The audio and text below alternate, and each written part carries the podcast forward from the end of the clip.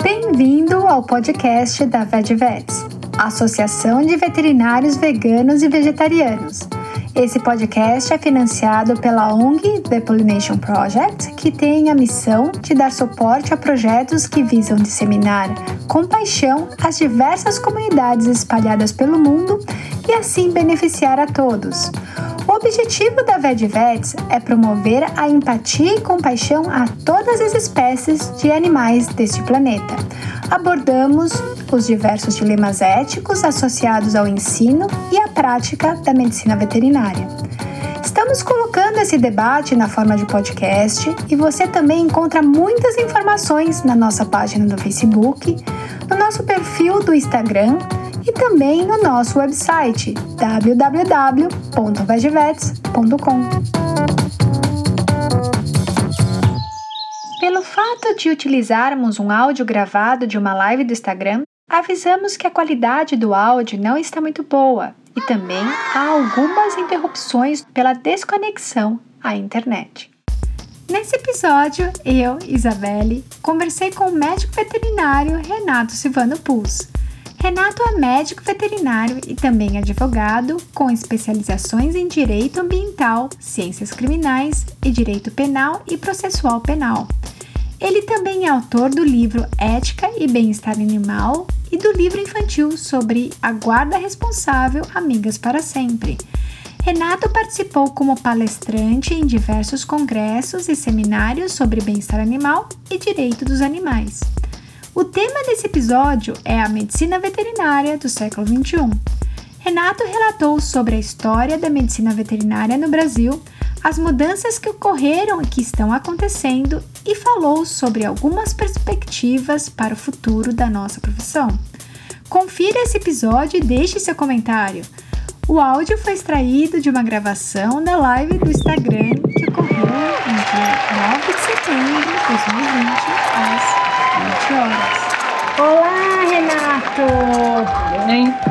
Tudo bem, e você? Parabéns, Renato, pelo seu dia. Ah, obrigado igualmente e a todos que estão nos assistindo aí. Sim, sim, muito, muito bom ver todos vocês. Estou tentando colocar aqui a, o título. Renato, conta para você, conta para não para você, conta para as pessoas uh, sobre você rapidinho, para a gente começar a nossa live de hoje, que a gente tem bastante assunto para falar. Isso. Eu vou ser bem, bem breve, né? Eu me formei aqui na Universidade Federal, aqui em Porto Alegre, e fiz pós-graduação, mestrado, doutorado aqui. Sempre trabalhei, comecei trabalhando com cavalos é, de esporte, jockey clube, né? E especializei em anestesiologia. Depois fui veterinário do Exército também e acabei indo trabalhar numa universidade e faz mais de 20 anos, né? Trabalhei como professor universitário dentro dessa área de anestesia e cirurgia e lá nos anos 2006, 2007, comecei a dar disciplina de bem-estar animal. E daí me envolvi com esse assunto, né? É, bem, ética, bem-estar. Depois, nos, em 2007, comecei a fazer o curso de Direito. E daí engrenei, né? Entrei nesse universo dos direitos animais junto com bem-estar, né? E comecei a estudar esse, esse tema ligado, né? À questão do, do uso dos animais, da sociedade, os animais, enfim, né? Então é um assunto que me interessa bastante. E, enfim, daí tu acaba, por conta da disciplina, é um assunto que eu sempre gostei, sempre fiz muita reflexão né, sobre a própria profissão da veterinária dentro desse contexto né, de, de, da nossa relação com os animais, né? Então, por isso que esse assunto que a gente vai trabalhar hoje é um assunto interessante, eu acho bem, bem oportuno, né? Sim, até estou vendo que tem a, a Kátia, ela é estudante veterinário. Parabéns a todos que estão aí nessa jornada para se formar. Parabéns a todo mundo também. É, obrigada, Renato, por aceitar esse convite e hoje né, celebrar conosco, com todos nós aqui. É, o Renato, ele, ele é assim, uma pessoa incrível, ele tem um, uma bem diferente né, é, do que a gente uh, normalmente encontra. Uma pessoa que ele é advogado e veterinário. Então ele tem essas duas junções aí de profissões numa pessoa só. Ele também trabalha, né, com bem-estar animal, ele é ativista animal e, e assim, é um conjunto aí de experiências e habilidades que o Renato tem que faz ele uma pessoa bem assim, uma pessoa bem diferente. A idade também.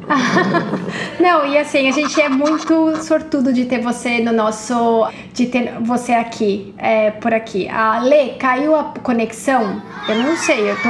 Eu ainda tô aqui com o Renato. Agora, e também a uma coisa que é bem impressionante do Renato, que ele gosta de trabalhar em grupo, ele gosta de ler e escrever e também passar informação para as pessoas. Isso é tão válido na hoje em dia, sempre foi e hoje em dia mais do que nunca. É, o Renato tem um texto bem interessante que é o paradoxo da medicina veterinária, que a gente também tem no nosso site, você pode ter o acesso www.vedvets.com. Eu também queria agradecer a Pollination Project por financiar todos os nossos trabalhos, o nosso podcast. Para quem, para quem não sabe, a gente tem um podcast. Você pode se inscrever, você pode receber é, todos os episódios. Obrigado também a Mersivo, que está fazendo a produção do nosso podcast. Uh, Renato, você poderia falar um pouco da história da veterinária do Brasil? Eu sei que você colocou bastante isso no, no texto do paradoxo e muitas pessoas não desconhecem, né? Uh, como aconteceu, qual esse vínculo da medicina veterinária com a produção animal, com a saúde animal e com a saúde única? Eu acho a partir de algum momento, assim, no, dando aula, enfim, né, eu comecei a ver que era importante a gente compreender, porque a gente ouve, né, durante a, nos cursos, né, nas publicações, enfim, que se faz essa discussão sobre a profissão do médico veterinário, algumas críticas, enfim, a, a, ao rumo que, que a profissão vai tomando e alguns grupos vão se posicionando e tentando influenciar, né, a formação dos alunos, enfim, para adequar o mercado de trabalho e tal. Então, em algum momento, eu comecei a fazer ah, uma reflexão em torno disso, e daí é importante que a gente entenda e volte no passado para ver como é que se desenrolou né, a história da veterinária até a gente chegar no dia de hoje e até para pensar como é que vai ser no, no futuro. Então, o que, que qual é o momento, assim, e qual era a grande, que eu comecei a perceber nas próprias publicações das, das, uh, dos órgãos né, oficiais, assim, né, da, relacionados à veterinária, que se fazia uma, uma crítica, mais ou menos, a, ao momento das últimas décadas de muitos alunos irem, ou, ou profissionais mesmo, se direcionarem para a área de clínica, né, de pequenos animais, enfim, né, basicamente da área médica, e daí via um esforço, assim, tanto das universidades quanto dos conselhos e tal, para que se estimulasse nos cursos de veterinária, né, eu como professor acabava vendo isso, uh, as outras áreas, né, e isso aconte, aconteceu até com, a, com, as próprias diretrizes do MEC, né, que, que aconteceram né, no, no passado em relação a isso. Uh, só que daí quando a gente volta no passado, a gente vê que a, que a origem da veterinária, ela, ela teve muito mais relacionada com as ciências agrárias. Né? E daí, hoje, a gente acaba vendo esse momento de, de, de dicotomia, digamos assim, de meio de conflito entre a área médica e a área de ciências agrárias, né, que provavelmente muitos alunos, do pessoal que nos assiste, dos alunos que conhecem o site, é, sentem isso durante o curso, assim, né, ou sentiram. Uh, mas isso é uma coisa natural, assim, porque isso aconteceu, por quê? Porque a gente teve essa origem ligada a, as ciências agrárias e a saúde pública. Então, vou tentar ser meio breve, assim. Lá começou isso, assim, lá na, na domesticação dos animais, né? 4, 5 mil, 10 mil anos atrás, assim, porque a gente teve lá, vou voltar no mundo primitivo, assim, onde é, a gente mais ou menos vivia num, numa situação de, não vou dizer igualdade, mas em disputa, assim, é, natural com, com, com, os animais, né, no meio ambiente, situação de, de igualdade, assim, de paridade de armas, digamos assim. A partir do processo de domesticação, o homem começou a dominar eh, essas espécies e, e subjugá-las, assim, eh, né, modificar a, forma de criação. Na verdade, isso foi um momento, foi um movimento que aconteceu nesse período em relação a, a todo o meio ambiente, né? não foi só os animais. O homem, é, de alguma forma, ele adquiriu essa vontade, esse poder de, de dominar o meio, de transformar o meio ambiente. Né? Isso aconteceu também com os animais. Isso foi num desenrolar, né, num desenvolvimento, passou lá por, pela Grécia, pela, por Roma e tudo, e daí começaram a, a, a surgir, como surgiu qualquer profissão na, na, na história, uh, as pessoas que. Porque é importante a gente lembrar que nesse período, e durante toda quase a história, até a Idade Moderna, digamos assim, os animais de grande porte, cavalo, bovinos, tiveram um papel muito relevante na sociedade ou como forma de alimentação, ou como meio de transporte, meio de tração, de força. Né? A gente hoje talvez não consiga ter a noção disso, mas é só se a gente começar a prestar atenção nos filmes, assim, todo mundo andava a cavalo, né? Tem um, como tem um carro hoje, a pessoa tinha um cavalo, tinha uma vaca, né? Então, os, todos os meios, né, antes do, da invenção do vapor, dos motores, era tudo, então tinha uma importância muito grande na sociedade. E, obviamente, que alguém começou a ficar responsável por cuidar desses animais. Né? E daí começa a surgir ali, assim, de forma bem rudimentar, essa figura daquela pessoa que cuida, né? principalmente do, do cavalo, porque o cavalo era muito usado como transporte, é, tinha importância da, ferrajamento, né? enfim. E, e, daí vai, vai se desenvolvendo e vai surgindo essa figura aí que acabou sendo um, um tipo um cuidador assim, desses animais. Já na modernidade, quando Renascença, enfim, né, começam a surgir as universidades, enfim, surge uma profissão especificamente do veterinário, mas, de novo, a, a ligação a, forte assim, da origem era como, como se fosse um mecânico né, daquele animal que tem uma utilidade. Né? E, por outro lado, como os animais eram serviam de alimento, também tinha importância em relação às, às doenças né, que, que, transmitiam. Então, isso a gente vai ver relatos na história desde lá dos egípcios, né, até passar por Roma, enfim, toda a civilização ocidental. Daí, isso vai durar muito tempo. Né? O que, que vai acontecer no século XX? Né? Uma, no final do século XX, já que vai surgir uma mudança nesse, nessa perspectiva, digamos assim. Mas vale a pena lembrar também que quando a veterinária surge no Brasil, que ela vem da França, né, Dom Pedro II vai na Europa, e enfim, ele tinha vontade de criar aqui e traz para o Brasil. É, no Brasil, ela também é ligada a essa parte agrária porque, e, e saúde pública, porque, primeiro, na veterinária militar, surgiu por uma necessidade de controlar o mormo, que era uma zoonose, né? Tinha nos cavalos, no rebanho da, da, do exército, da cavalaria. Tanto é que tem uma curiosidade, né? O patrono da veterinária militar, ele é um médico sanitarista. Ele não é um veterinário, ele é um médico, ele é o patrono da veterinária. É muito curioso isso. Mas dá, é muito simbólico para entender né, como é que funcionava isso na época. Tinha uma importância sanitária. E, por outro lado, o Brasil sempre foi um grande exportador de carne. Então, também tinha importância no controle né, da qualidade dessa carne. Então, essa é a base da, da, da veterinária, ela é agrária. Tá? Então, passa o século XX, no final do século XX, né, o, na verdade, na segunda metade do século XX, começam os movimentos ambientais, começam os movimentos de direitos animais, ou pelo menos né, de libertação animal, assim, começa essa discussão de forma assim meio incipiente, mas enfim, ela vai evoluindo, né, entra nos anos 2000, e a sociedade ela vai mudando, ela vai ficando mais urbana do que rural, né, vai entrando mais mulheres na faculdade veterinária, enfim, a sociedade vai, vai se transformando. E as pessoas começam a ter mais cachorro e, e gato em casa, né, do que quando eu era pequeno, por exemplo, né, uh, vai mudando o perfil desse, dessas, da, de como as pessoas vão se relacionando com os animais. Essa discussão, esse debate sobre o status moral dos animais vai ganhando relevância, vai muita gente importante, pensadores importantes vão, vão falando sobre isso, né, vai ganhando espaço na mídia, sociedade, é um processo de transformação da sociedade. E uh, vai acontecendo de que hoje muitas faculdades de veterinária mudou o perfil do, do aluno né, e dos profissionais que estão indo no mercado. E é isso que está se verificando hoje, né, quando se faz estatística, vê, se vê um número muito maior de veterinários trabalhando na área de clínica e cirurgia, né, de pequenos animais, e entrando na faculdade por conta disso também. Então, eu estou mais de 20 anos, né, mais de 20 anos dando aula, e, e em determinado momento eu comecei a pesquisar isso com os alunos, né, e fazer questionários para tentar entender quando eles entravam na faculdade. Eu tinha uma disciplina que eu dava aula no início da faculdade. E 99% dos alunos, quando entravam na faculdade, entram com aquele sentimento de querer cuidar dos animais, querer salvar os animais, querer tratar dos animais, um olhar médico, né, um olhar clínico.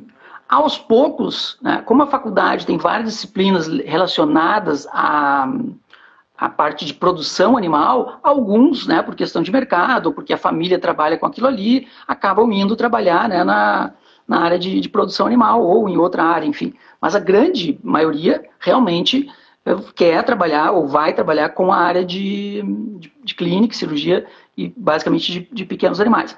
Então isso é um processo de, de mudança na veterinária, não tem como negar isso. Né? Isso é, talvez assim, em faculdades mais rurais, né? A gente tem algumas universidades que são mais na fronteira, região de campanha, talvez tenha um outro perfil, mas a, a, as grandes faculdades perto de capitais, região metropolitanas, têm esse perfil, né? É inegável isso hoje, né? Então, assim, essa, essa observação ou crítica, às vezes, de, de algumas pessoas que, que falam sobre, sobre isso, né, sobre a, essa mudança no perfil e tentam se esforçar para que, que os, que, os, profissionais não vão para essa área, mas não adianta, o mercado hoje ele atrai, os veterinários querem trabalhar e essa é uma área que, que tem espaço, né, na, porque muita gente tem cão e gato em casa, né, então esse é um processo que aconteceu, não tem como negar isso. Né, e eu acho que, que só vai... Uh, aumentar isso, na verdade, né? Cada vez vai ser mais nítida essa dicotomia, vai ficar mais acentuada essa dicotomia agrária e saúde, né? clínica, medicina. Então vai ficar difícil, às vezes, e é o que a gente vê, né? Ouve nos relatos dos alunos que, que tem algum, alguma reflexão moral em relação ao uso dos animais, acabam sofrendo um desconforto, né? De, de ter que participar de disciplinas né, que, que, trabalham em relação à produção animal de, eh, de forma obrigatória, na verdade, né. Então, uh, essa que é a, a, discussão né, que a gente fez naquele artigo sobre uh, ter um futuro diferente dentro dos cursos, porque o que aconteceu no, no, nos anos 80, 90, foi que se instituiu, se instituiu essa formação generalista, tá? Então, o aluno, ele acaba, mesmo que ele não goste, ele entre sabendo que não vai trabalhar com produção animal, ou não vai trabalhar, enfim, com outra área. Ele é obrigado a fazer aquelas disciplinas. Né? E muitos, a gente já tem relatos de alunos que desistiram de fazer o curso de veterinário por conta disso, né? porque queriam fazer área médica e foram obrigados a cursar a área de produção. Né? Então, é um, eu vejo como um problema, assim, uma, uma certa esquizofrenia até da veterinária, né? porque tem uns trata, eh, querem estudar para salvar e outros estudam para para produzir, né, para matar, enfim, é bem, bem complicado. Ah, muito obrigada, Renato, por essa explicação. E no texto você coloca, né, que começou a veterinária em 1910 no Brasil. Na verdade, a veterinária começou, a primeira faculdade de medicina veterinária foi em Lyon em 1700 e depois foi em Londres. Né? Em Londres, é, eles ficaram mais focados em tratar é, em cavalos, principalmente os cavalos que eram machucados e também tinham injúrias decorrentes à guerra. Então a gente vê tudo isso, uma, uma grande associação com o que a sociedade está tá vivendo naquele momento.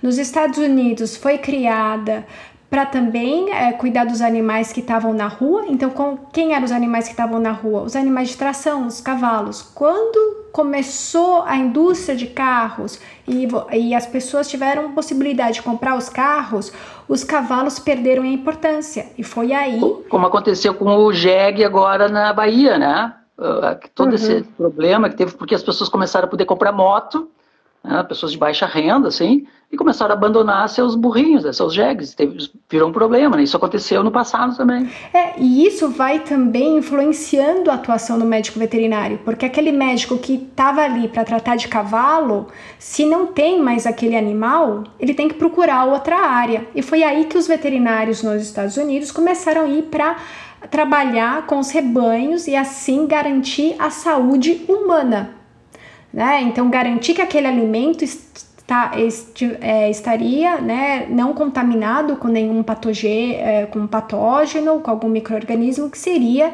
ah, que produziria alguma doença ao ser humano. Então, foi a partir daí. E depois que o veterinário entrou para cuidar de gato e cachorro. Então, Olha só que interessante. eu me formei em 94, aqui, no, aqui né, em Porto Alegre no meu juramento, tinha, os alunos até faziam uma piada que, que, eu ia ter que fazer o juramento de novo. Porque no meu juramento do curso de veterinária, uh, não tinha palavra saúde animal bem-estar animal. Falava uma, uma série né, de, de, de, atribuições do veterinário e no, e no final falava assim, em benefício do homem. Só em 2002 que o juramento do veterinário mudou e incluiu em benefício da saúde, da saúde humana tá, tá, e da saúde animal e do bem-estar animal. Então tu vê até 2002 estava só escrito o benefício do homem no nosso juramento veterinário. é, então é importante a gente entender esse passado para entender o conflito que, que hoje né, vive a, a profissão. Assim. Tem várias áreas, né? Só que a gente vê essas duas áreas bem conflitantes. E hoje a gente sabe e a gente vê todos os dias todas essas essa degradação do meio ambiente que a gente tá ouvindo, o Pantanal em chamas e como isso vai influenciar daqui para frente, porque o que está acontecendo hoje vai influenciar, como a gente falou do passado, como até a própria indústria de carros fez com que o, o, o profissional da veterinária fosse para a área de criação de animais que são consumidos. Né? E... Por isso, por isso que a gente tem que começar a fazer e a nossa proposta aqui, né, fazer essa reflexão para o futuro, porque na verdade assim, é como como tu falou, várias profissões ao longo da história houve essas transformações, né? Vamos pensar assim, durante muito tempo o cavalo foi importante, daí daqui a pouco o, o trem a vapor passou a ser importante e daí a gente vê naqueles filmes de faroeste, né, o pessoal o pessoal mais abastado podia deixar de andar a cavalo e andar de, com aqueles calhambeque. Andar... Daqui a pouco o trem a vapor acabou também e surgiu outra coisa. Né? Então, tem, tem coisas que, as, uh, claro que pode demorar séculos, mas elas acontecem por, por uma necessidade, às vezes por uma transformação tecnológica, enfim. E eu acredito que, que isso vai acontecer na veterinária. E daí é, é bem importante isso que tu falou, porque, assim, para o veterinário vai ter um grande problema porque quanto mais aumenta a, a, reflexão das sociedades em relação ao uso da exploração animal, maior cria um, um dilema para o veterinário. Né? A gente já está começando a experimentar isso hoje. E quanto maior for essa, essa, esse debate das sociedades, o veterinário vai se ver num dilema, tá, e daí eu vou continuar sem, sem fazer reflexão nenhuma, eu vou continuar criando, explorando, contaminando o meio ambiente, né? E não vou, não vou ter preocupação ética nenhuma sobre isso, né? Por enquanto, eu vejo muito tímida as reflexões nos cursos de veterinária sobre esse assunto. Na verdade, para não dizer quase nenhuma, né? Mas, uh, mas no futuro isso vai ser inegável. Não vai ter como a gente negar, uh, né? Por enquanto, ainda tem uma, uma parte da sociedade que é negacionista, né? nega mudanças climáticas, nega, diz que as queimadas no Pantanal são naturais, enfim, né? tem toda uma, uma parte da sociedade. Mas vai chegar um ponto que essa parte da sociedade vai ser minoria. E daí, como é que o, o veterinário que trabalha com isso vai se sustentar, né? Ou vai, vai lidar com esse dilema aí? Tá? Então, eu acho que agora a gente, vai, a gente pode começar é, destrinchar quais são as áreas, independente da nossa do nosso ponto de vista. A gente pode começar a destrinchar o que vai, o que já está acontecendo. Uma das coisas que a gente tem que falar é que o Brasil ele tem uma, uma situação, um cenário para o médico veterinário muito diferenciado do que acontece no resto do mundo. É uma coisa bem peculiar. A gente estava conversando antes, a, a gente sabe que a gente tem é, em 2018 quase 400 faculdades de medicina veterinária, a Silva acabou de entrar, é, e a gente sabe como, como isso vai ficar com o mercado. Né? Eu acho que isso é uma das coisas que a gente tem que pensar.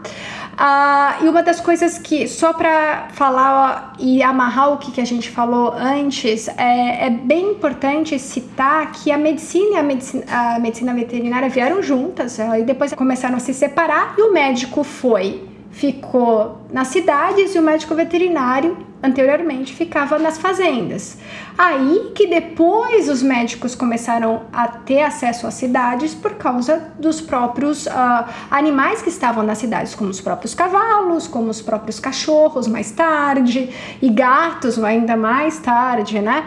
Uh, e a gente vê essa mudança. Quem fala muito sobre isso é no livro Ubiquity. São dois capítulos falando sobre a história da medicina e como os médicos veem o médico veterinário.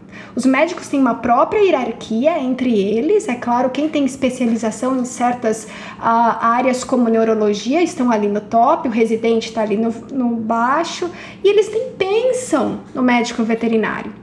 Isso aqui nos Estados Unidos. É uma, é uma autora, ela é médica e ela criou esse, é, criou esse termo, ubiquity, porque todos os animais, na verdade, a gente, a gente tem doenças e, e, e, e algumas coisas que a, gente divide, que a gente divide entre nós muito parecidos, né?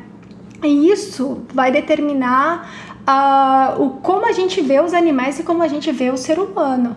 E é bem interessante esse livro, quem não tem, tenha, e ela tem esse esse TED Talk, que é o que os veterinários sabem que os médicos não sabem. É ela que fez esse TED Talk. Eu acho que é tão inspirador ver uma médica falando da nossa profissão, que ela viu o quanto nós veterinários sabemos. E a gente tá ali na profissão como veterinário, a gente às vezes não tem o diálogo com outros outros profissionais.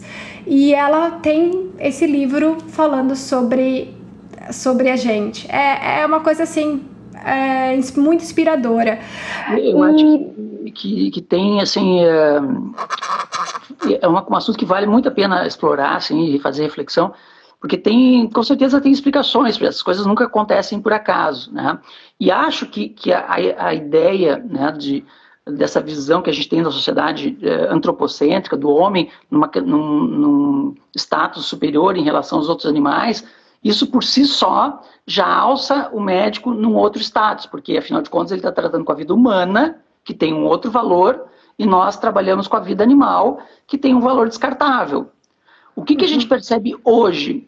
Como eu tenho. Uh, claro que isso é muito recente, né? então por isso que às vezes a gente não consegue dar a devida dimensão desse processo de transformação, porque ele é muito recente ainda. Talvez daqui a 50 anos a gente consiga enxergar melhor esse processo que a gente está passando agora né, de transformação. Mas, por exemplo, assim, ó, muito, a gente está aí comemorando né, o mês da família multiespécie e tal.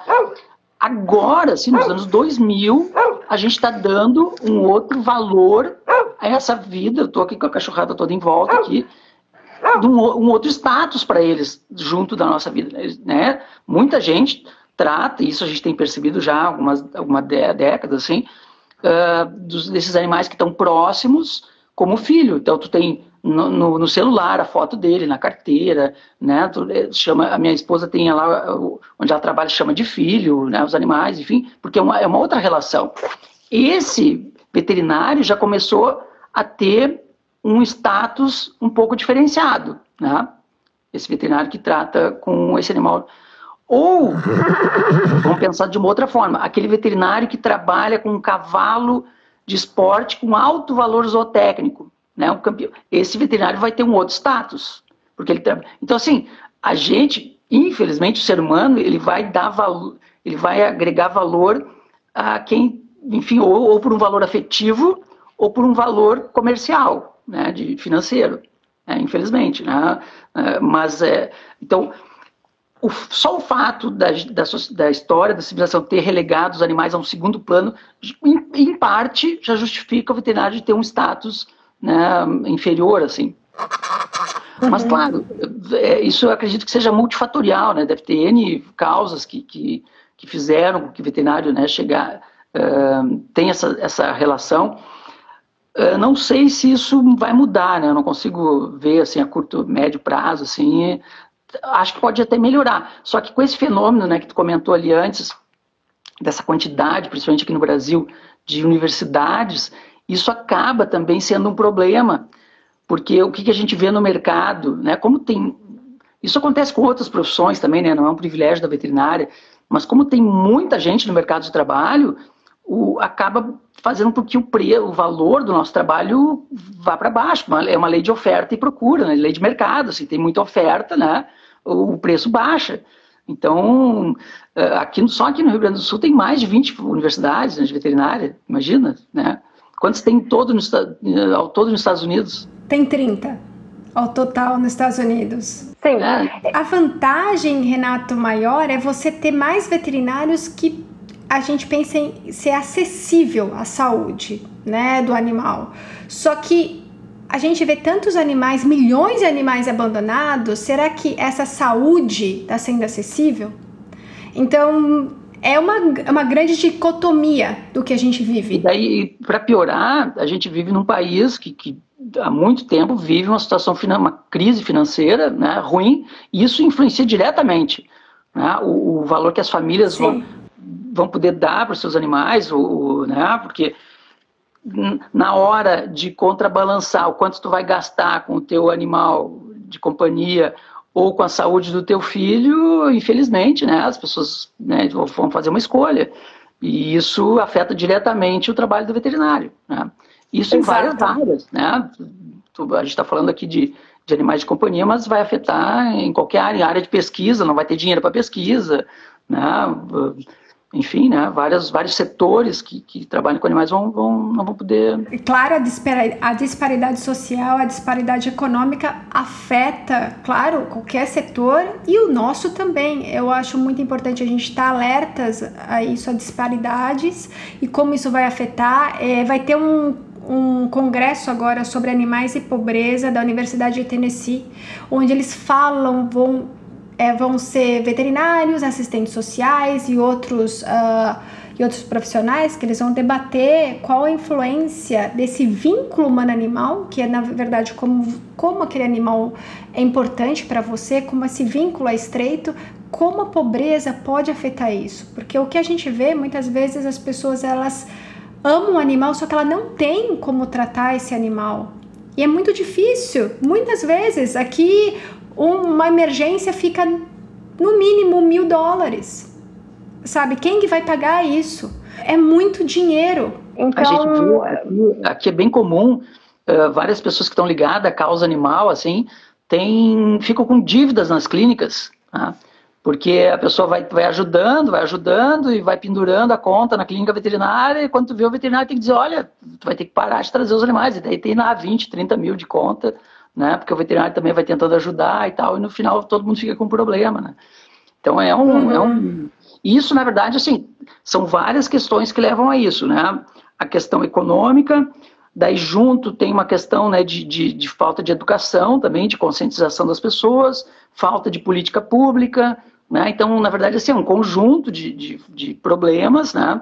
Claro que se a gente olhar para trás uh, a gente vê que muita coisa melhorou, né? Tem, assim, várias questões né, já estão sendo trabalhadas e tal, mas claro, a gente tem que pensar sempre no melhor, né? Em tentar evoluir, né? Então não dá para se contentar com as mudanças que aconteceram, mas é inegável, né? Que algumas coisas de, de melhor assim aconteceram, né? Ah, por exemplo, ah, com um exemplo, assim, ah. alguns estados, né, no Rio Grande do Sul, por exemplo, é, é proibido a eutanásia de, de cães e gatos para controle populacional, por exemplo. É um exemplo bem simples, mas que é importante, assim, né, de, de, trazer. Mas, claro, tem outros estados que não, tem outros estados que continuam ainda, né, sacrificando. Então, isso, isso são políticas públicas, né, aqui ainda falta bastante em relação à castração, uh, já tem algumas leis proibindo uh, o uso de carroças, enfim, está evoluindo também um pouco nesse assunto, né, mas... Uh, um, assunto que sempre que está longe de ser trabalhado é a questão do, da pecuária, enfim, né? esse é outro, outro assunto. Né? Esse é outro assunto, sim, Renato. E a gente vê que como isso vai afetar daqui para frente nosso, nossas vidas, né? Esse consumo de proteínas, esse consumo de alimentos, teve isso foi bem falado, teve uma um uma parte inteira do Congresso Mundial de Medicina Veterinária que foi feito online na Nova Zelândia e a gente e, e os, teve um painel de seis ou mais uh, é, profissionais falando sobre a saúde única e a produção de alimentos. Então a maioria é, falava sobre que a gente tem que aumentar a produção de alimentos no entanto, a gente também tem que ver a, o bem-estar animal. E muitas vezes, do que eles falavam de de melhorar o bem-estar animal era incompatível com, com o aumento da produção de alimentos. Então é, ficava ali, ah, como a gente vai fazer isso? Teve só um estudante falando sobre de redução de carne. Só teve um estudante falando isso. O problema é que a gente ainda vive nesse paradigma de que a produção, o aumento da produção de alimentos é a base de proteína animal. Né? Isso, na verdade, foi, é, é um dogma construído socialmente, socioculturalmente, e que, claro, em algum momento da história, uma parte do, do empresariado, digamos assim, se deu conta que dava para ganhar dinheiro com isso, né? Então, hoje, isso é, assim, é uma parte, isso se mantém, né, ainda por um, uma parte culturalmente, né, e outra parte porque é um, é assim, uma parte da, da elite que, que, que usufrui disso, né? Porque, na verdade, assim, qualquer pessoa que trabalha com produção de alimentos vai dizer que é muito mais efetivo e muito mais barato produzir uh, culturas uh, variadas, né, em pequenas propriedades, com outras fontes de proteína, que são muito mais baratas de produzir. Então, o que, que a gente vê hoje? Grandes latifúndios produzindo soja ou, ou gado mesmo, e quando produz essa soja é usado para criar gado confinado aí nos Estados Unidos ou em outros lugares, né, que o Brasil acaba exportando essa soja. Então, na verdade, assim, é um, a gente está vivendo um modelo é, fadado à, falência, assim, na verdade, mas que por enquanto tem gente ganhando dinheiro com isso. Né? Não é à toa, por exemplo, que a JBS né, é, a, é a que mais fatura no Brasil aqui, né? Então, assim, existe todo um, um aparato uh, governamental, público, enfim, que, que sustenta essa, esse modelo, né? E tem parte cultural também, porque as pessoas realmente acreditam que isso dá certo. Né? Mas, é, na verdade, assim, eu acredito que em algum momento a sociedade vai se dar conta que é insustentável manter. Então, por isso que os cursos de. Na verdade, os, os cursos de veterinária, além de, se, de, de boa parte dos veterinários é, trabalhar com isso, e daí eu sempre gosto de falar isso, é difícil para uma pessoa, por exemplo, quando eu trabalhava com cavalo, como é que eu ia falar contra a indústria do cavalo? Se eu, se eu trabalhava com isso, entendeu? Se tu trabalha naquilo, naquele meio, é, é, é, tem conflito de interesse em tu dar opinião sobre aquele assunto ali. Né? Então, por, por, exemplo, agora, esse tempo eu participei né, sobre aquele debate dos bovinos que são transportados por Oriente Médio lá e tal, e tinha uma série de veterinários ali do, do, do Ministério da Pecuária, enfim, né, e de outras instituições ligadas à pecuária, defendendo e dizendo como eles tratavam os animais e tal. Mas como que aquelas pessoas que ganham dinheiro com aquela atividade, como elas vão ser imparciais para dar opinião sobre aquele assunto? Tem que ter uma opinião, tem que ter alguém isento, tem que ter alguém que é de fora para avaliar aquilo ali, né? Um grande exemplo que a gente tem foi a indústria do cigarro. Exatamente. Durante décadas, tinha médicos que eram patrocinados, as pesquisas eram patrocinadas. Né, pela, durante, é. enfim, juiz. Nossa, essa história aí é super bem contada, né? Super bem contada. É a né? mesma coisa. É, Renato, que tal a gente começar a falar das, das tendências? É. é. Vamos. Uma das tendências que vai começar, a gente já teve isso no Brasil, foi julgado. Aqui é, já tem o pessoal de medicina, os médicos uh, já usam telemedicina. A gente, na verdade, já usa telemedicina. É usar qualquer coisa que tenha telefone para você fazer a consulta. Isso já é telemedicina, só que é uma coisa bem é, primitiva se a gente pensar na telemedicina que a gente tem hoje. Agora, essa, a, com a pandemia, agora, isso foi um, na verdade, foi um catalisador né, para o uso da tecnologia. A gente vai ver é. várias transformações uh, que vão ser motivadas por essa. Acabou obrigando a gente a, a fazer mais usos. A própria medicina já está implantado, basicamente, consultas, né? Então isso. Sim. Você manda foto, e a pessoa fala, vou falar com um dermatologista sobre a sua pinta.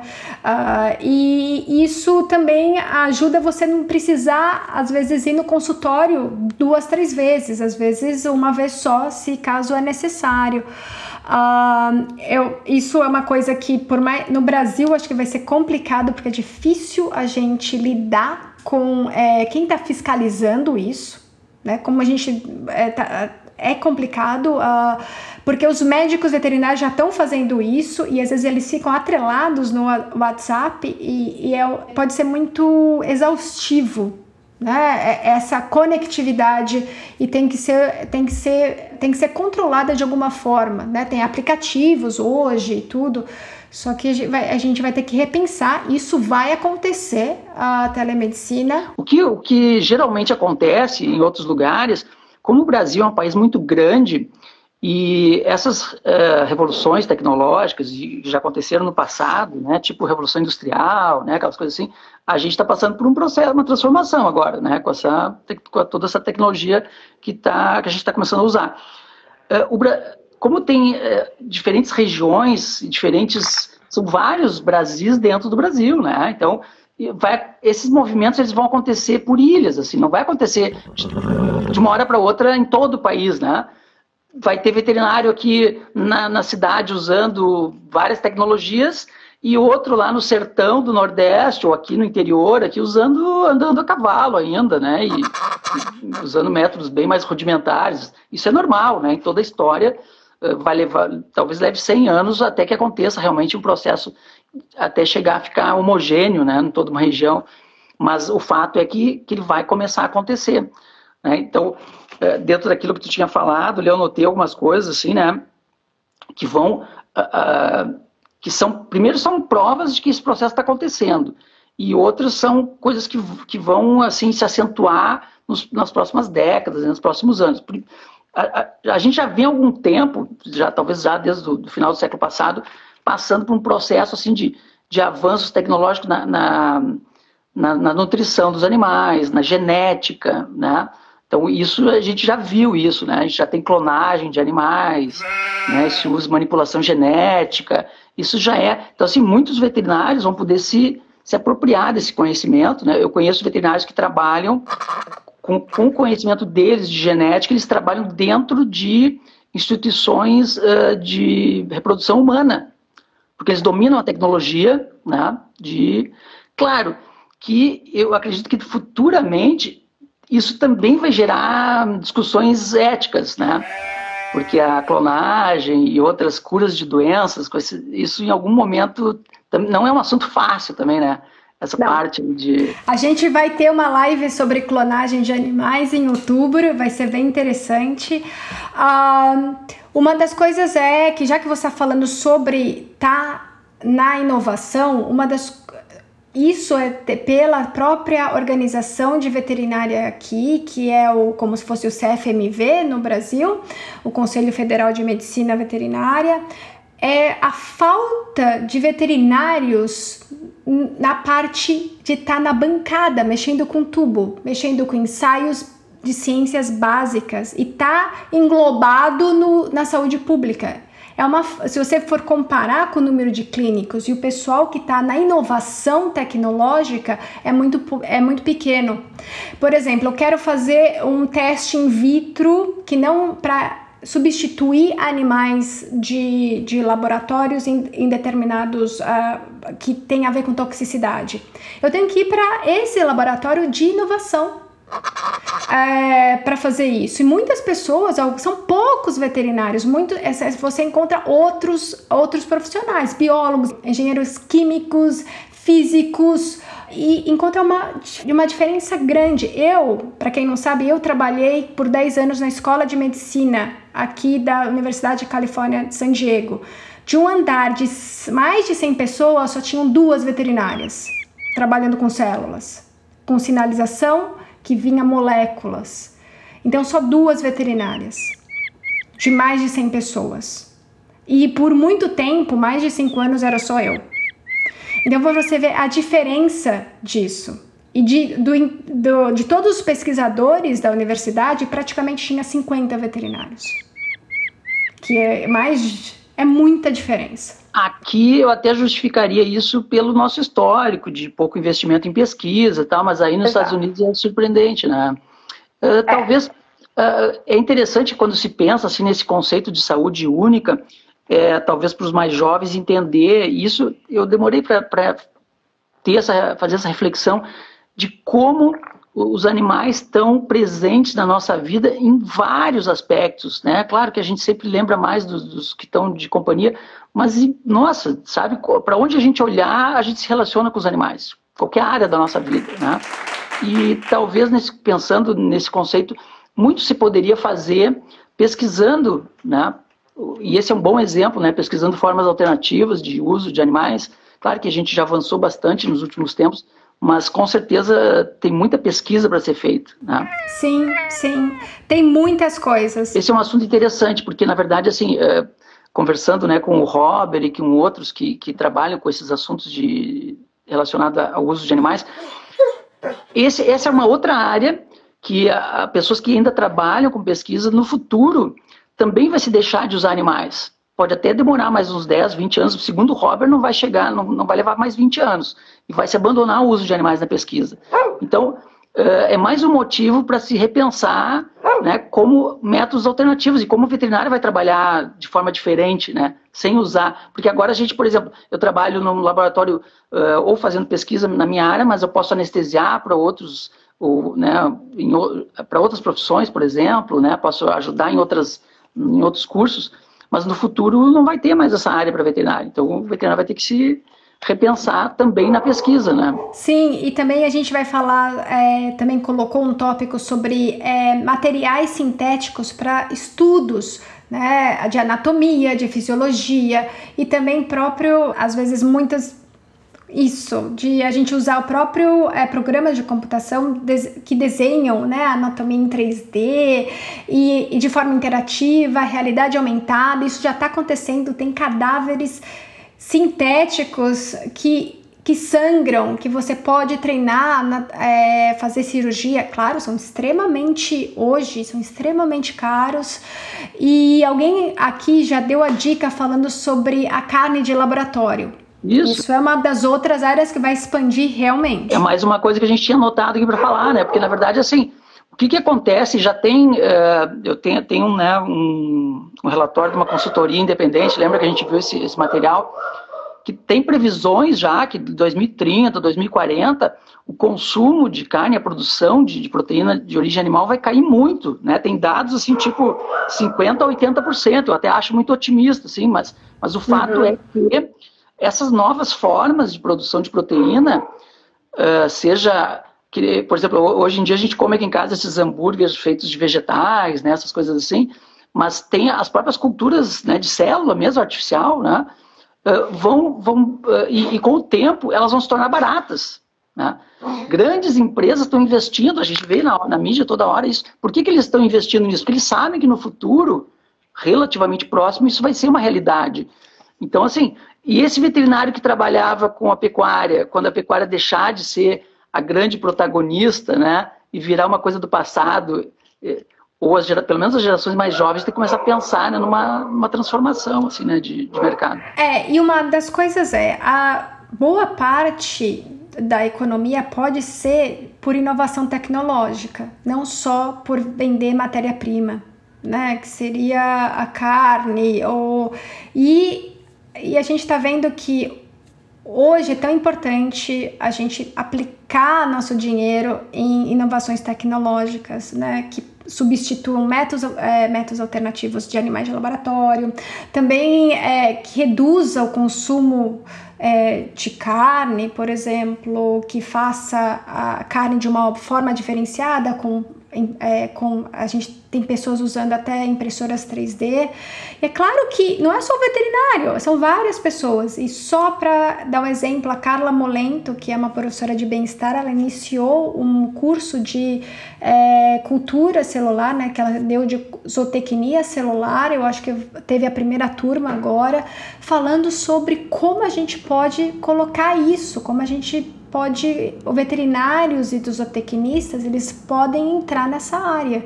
E já tem várias startups aqui nos Estados Unidos só para ter carne ah, de laboratório, até para gatos.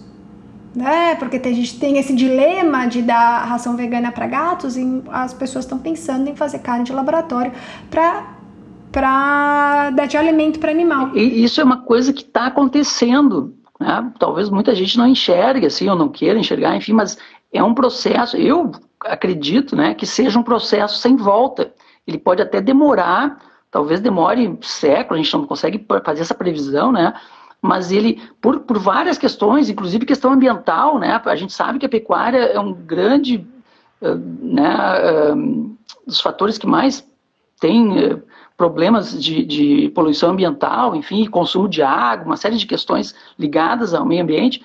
Então, é, vai sofrer uma pressão muito grande, vai, vão ter vários fatores que vão fazer com que a, a gente mude esse paradigma né, da, do, da, proteína animal, enfim, e dentro desse contexto, obviamente, a veterinária vai ter que passar por um processo de transformação. Né? Tem várias pessoas aqui entrando, a Silvia entrou, o Léo entrou, a Silvia está falando sobre a ONU, que a ONU é... Deixa eu ver aqui, já perdi a, a mensagem da Silvia, peraí que eu já acho. Aí tem pessoas falando que há necessidade de hospitais públicos, né, no Brasil, para é, hospitais é, veterinários públicos, é claro, é, é, to, somos totalmente a favor disso.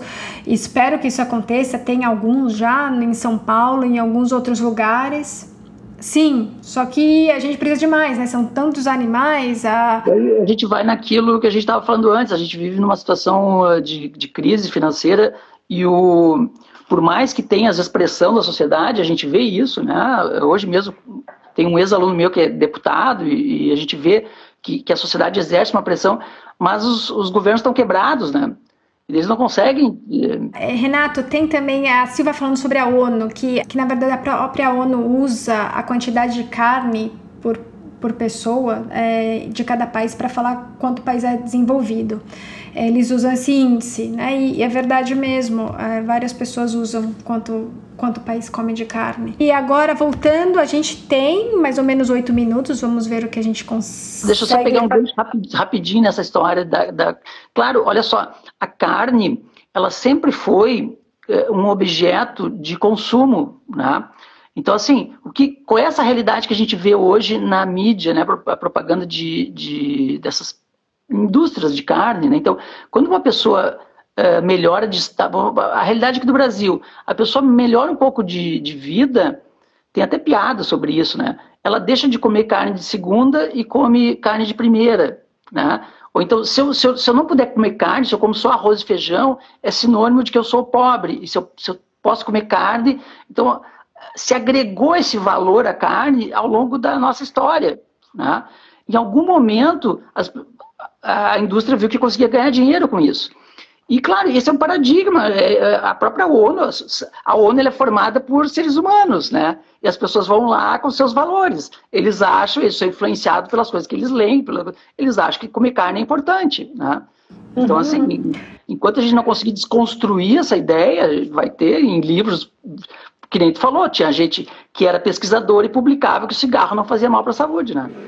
Uhum a outra coisa que a gente poderia falar também sobre a tecnologia envolvendo os animais. Hoje a gente tem uma série aí de aplicativos, é, até eu tenho um robô em casa que dispensa é, petisco quando meus gatos eles não, é, quando eu não estou em casa.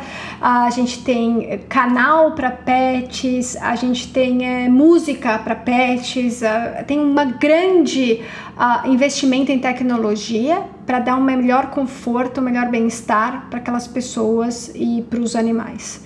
Né? E a gente vê isso, é claro, isso também está relacionado à inovação uh, e isso vai crescer cada vez mais. Essa é uma área que se abriu para o veterinário. Né? Durante muito tempo, a parte de comportamento ficou relegada para adestradores, por exemplo. Durante décadas, né? quem trabalhava com, com comportamento era domador, adestrador, e hoje os veterinários começam a ocupar, timidamente ainda, mas começam a ocupar Sim. esse espaço de trabalhar com, com, psicologia, com comportamento, com técnicas né, sem maltratar, enfim, né, eh, tanto principalmente equinos e cães e gatos, né, que a gente uh, observa mais.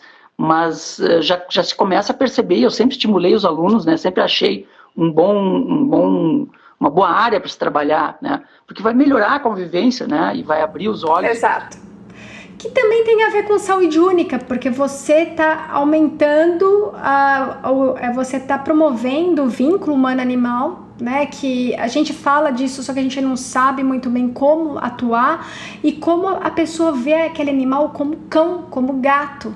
Né? Isso é muito importante. A gente não sabe atuar porque durante todo uh, o século XX as faculdades não deram importância para isso. Né? A minha formação toda eu nunca ouvi falar sobre esses assuntos. Então, na verdade, assim, as, as universidades hoje, elas ainda têm muito legado do que foi no século XX. A gente ainda tem que passar, tem que renovar o, o, a gente tem muita gente trabalhando nas universidades com a minha idade. tem, que, tem que haver uma renovação desse, desse grupo, né? Porque é sério isso, porque os, as pessoas que têm a minha idade, elas têm uma formação lá do século XX. Muita gente não abriu um livro para ler sobre isso que a gente está conversando agora. Né? Então isso é um é, problema. Oh, Renata, a gente tem quatro minutos e tem dois assuntos que eu gostaria de falar com você antes de a gente terminar. Um sobre a sustentabilidade em relação aos animais, que cada vez mais a gente está é, tendo cães e gatos, e quanto isso é sustentável. Isso tem até um, um artigo, foi é, PLOS, é, é, PLOS One, que foi em 2019 falando quanto uh, os animais, a gente ter os animais também é detrimental para para o nosso ecossistema uh, e como a gente fazer com que rações mais sustentáveis elas sejam, é, sejam um pouco mais uh, façam que a gente tenha alguma vantagem de, de usar isso no futuro. É, tem que começar agora. Então tem gente trabalhando com rações veganas tem gente trabalhando com rações com outras uh, com proteínas às vezes de de outros, de insetos até. A gente tem rações à base de inseto, tem também rações veganas à base de é, levedura e outras proteínas, como de vegetais. E a gente também, eu poderia, agora a gente tem dois minutos, só encerrar para você falar que a gente está na verdade, a gente está acabando com a diversidade, trazendo os animais silvestres para para dentro de casa. Você vai falar sobre ética animal com a Fórum Animal, né? Uh, amanhã. Uh, Renato, se você quiser falar sobre como a gente está afetando a diversidade, trazendo os, os animais para casa e a gente tem veterinários que estão atendendo animais silvestres em, é, no consultório, diferente de pessoas que estão trabalhando em conservação, uh, veterinários trabalhando em, com animais que estão, né, na verdade, não estão dentro de casa. Como que você vê isso, Renato? Será que dá, vai dar tempo de falar? Você tem um minuto. Ou você fala no fórum animal. Você vai falar no fórum animal. Não, eu, eu acho assim, para fechar, então, eu, amanhã eu tento conversar isso com a, com a Vânia. A gente vai ter que mudar a nossa forma de se relacionar com a natureza, inclusive com os pets, né, com os animais de companhia dentro de casa. Porque, assim, uh, esse nosso modelo que a gente vive hoje, e ocupando as áreas de preservação, de áreas naturais, enfim, ele vai, não, eu não sei até quando ele se sustenta, né, talvez até durante esse século todo, mas a, a, se a gente quiser conservar o planeta, a gente vai ter que mudar a nossa forma de, de se relacionar com a natureza e com os animais, inclusive com os pets, né? Tem gente que tá falando pra gente abrir uma outra live. Todas as áreas que a gente trabalha, né? Uh, de alguma forma a gente vai ter que fazer reflexões éticas em relação ao uso dos animais, as consequências desses usos, enfim, né? Não, não tem como, como fugir disso.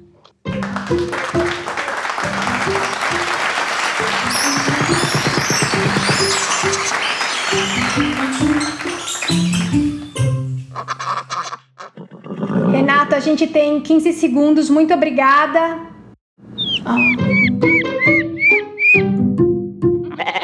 Obrigada por escutar o episódio do nosso podcast. Espero que você tenha gostado. Se inscreva no nosso podcast para receber as atualizações dos nossos episódios. Veja também nossa página no Facebook e perfil no Instagram. Muito obrigada e até a próxima!